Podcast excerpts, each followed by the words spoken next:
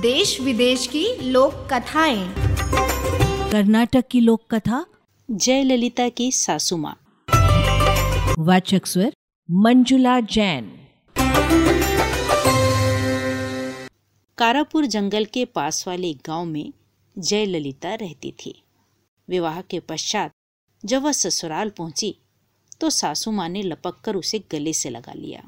परंतु कुछ ही दिनों में सासू माँ जान गई कि बहू घर के काम में एकदम अनाड़ी है।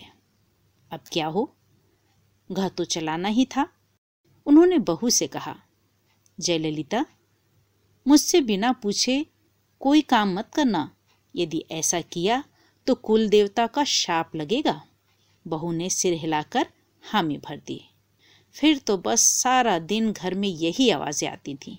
माँ जी, कद्दू की सब्ज़ी बना लूँ? आटा कितना पीसना है?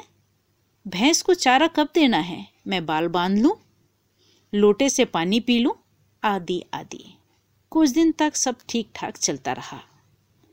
एक दिन मामूली से बुखार में सासू माँ चल बसी। अब क्या हो सकता था? जयललिता ने दिमाग लगाया और मिट्टी की सुंदर गुड़िया बनाई। उसी को वह सास मानकर घर का कामकाज करती।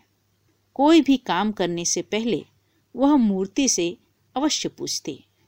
उसके पति मल्लणा ने भी कभी कुछ नहीं कहा। एक दिन जयललिता मूर्ति को अपने साथ बाज़ार ले गई। सामान की खरीदारी से पहले सासू माँ की आज्ञा भी तो आवश्यक थी। उसने बाज़ार में सारा सामान मूर्ति से पूछ पूछ कर खरीदा। मलना भी साथ ही था। वापसी पर बहुत अंधेरा हो गया था।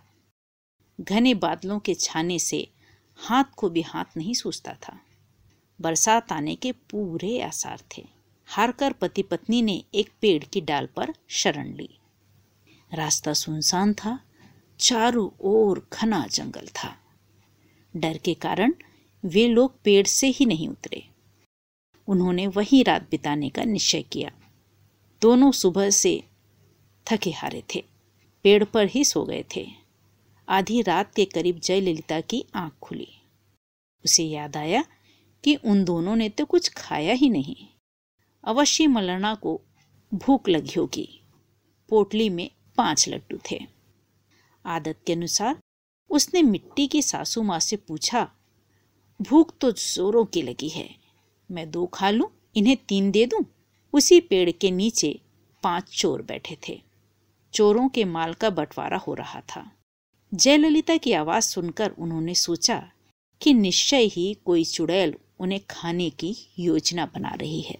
वे सामान उठाकर भागने की तैयारी करने लगे। तभी जयललिता के हाथ से मिट्टी की मूर्ति गिर पड़ी। हड़बड़ाहट में चोरों ने समझा कि चुड़ैल ने उन पर हमला किया है। वे सब सामान छोड़कर नौ दो ग्यारह हो गए। जयललिता और मल्लना चुपचाप नीचे उतरे और सारा कीमती सामान बांधकर घर लौट आए। मिट्टी की सासू माँ टूट गई थी। मलना ने पत्नी को समझाया कि शायद अब माँ स्वर्ग में चली गई हैं। उन्हें अधिक कष्ट नहीं देना चाहिए। जयललिता ने पति की आज्ञा का पालन किया और अपनी बुद्धि से गृहस्थी चलाने लगी। अभी आपने सुनी कर्नाटक की लोक कथा जयललिता की सासू माँ रचना भोला यामिनी। ऑडियो प्रस्तुति रेडियो अर्पा।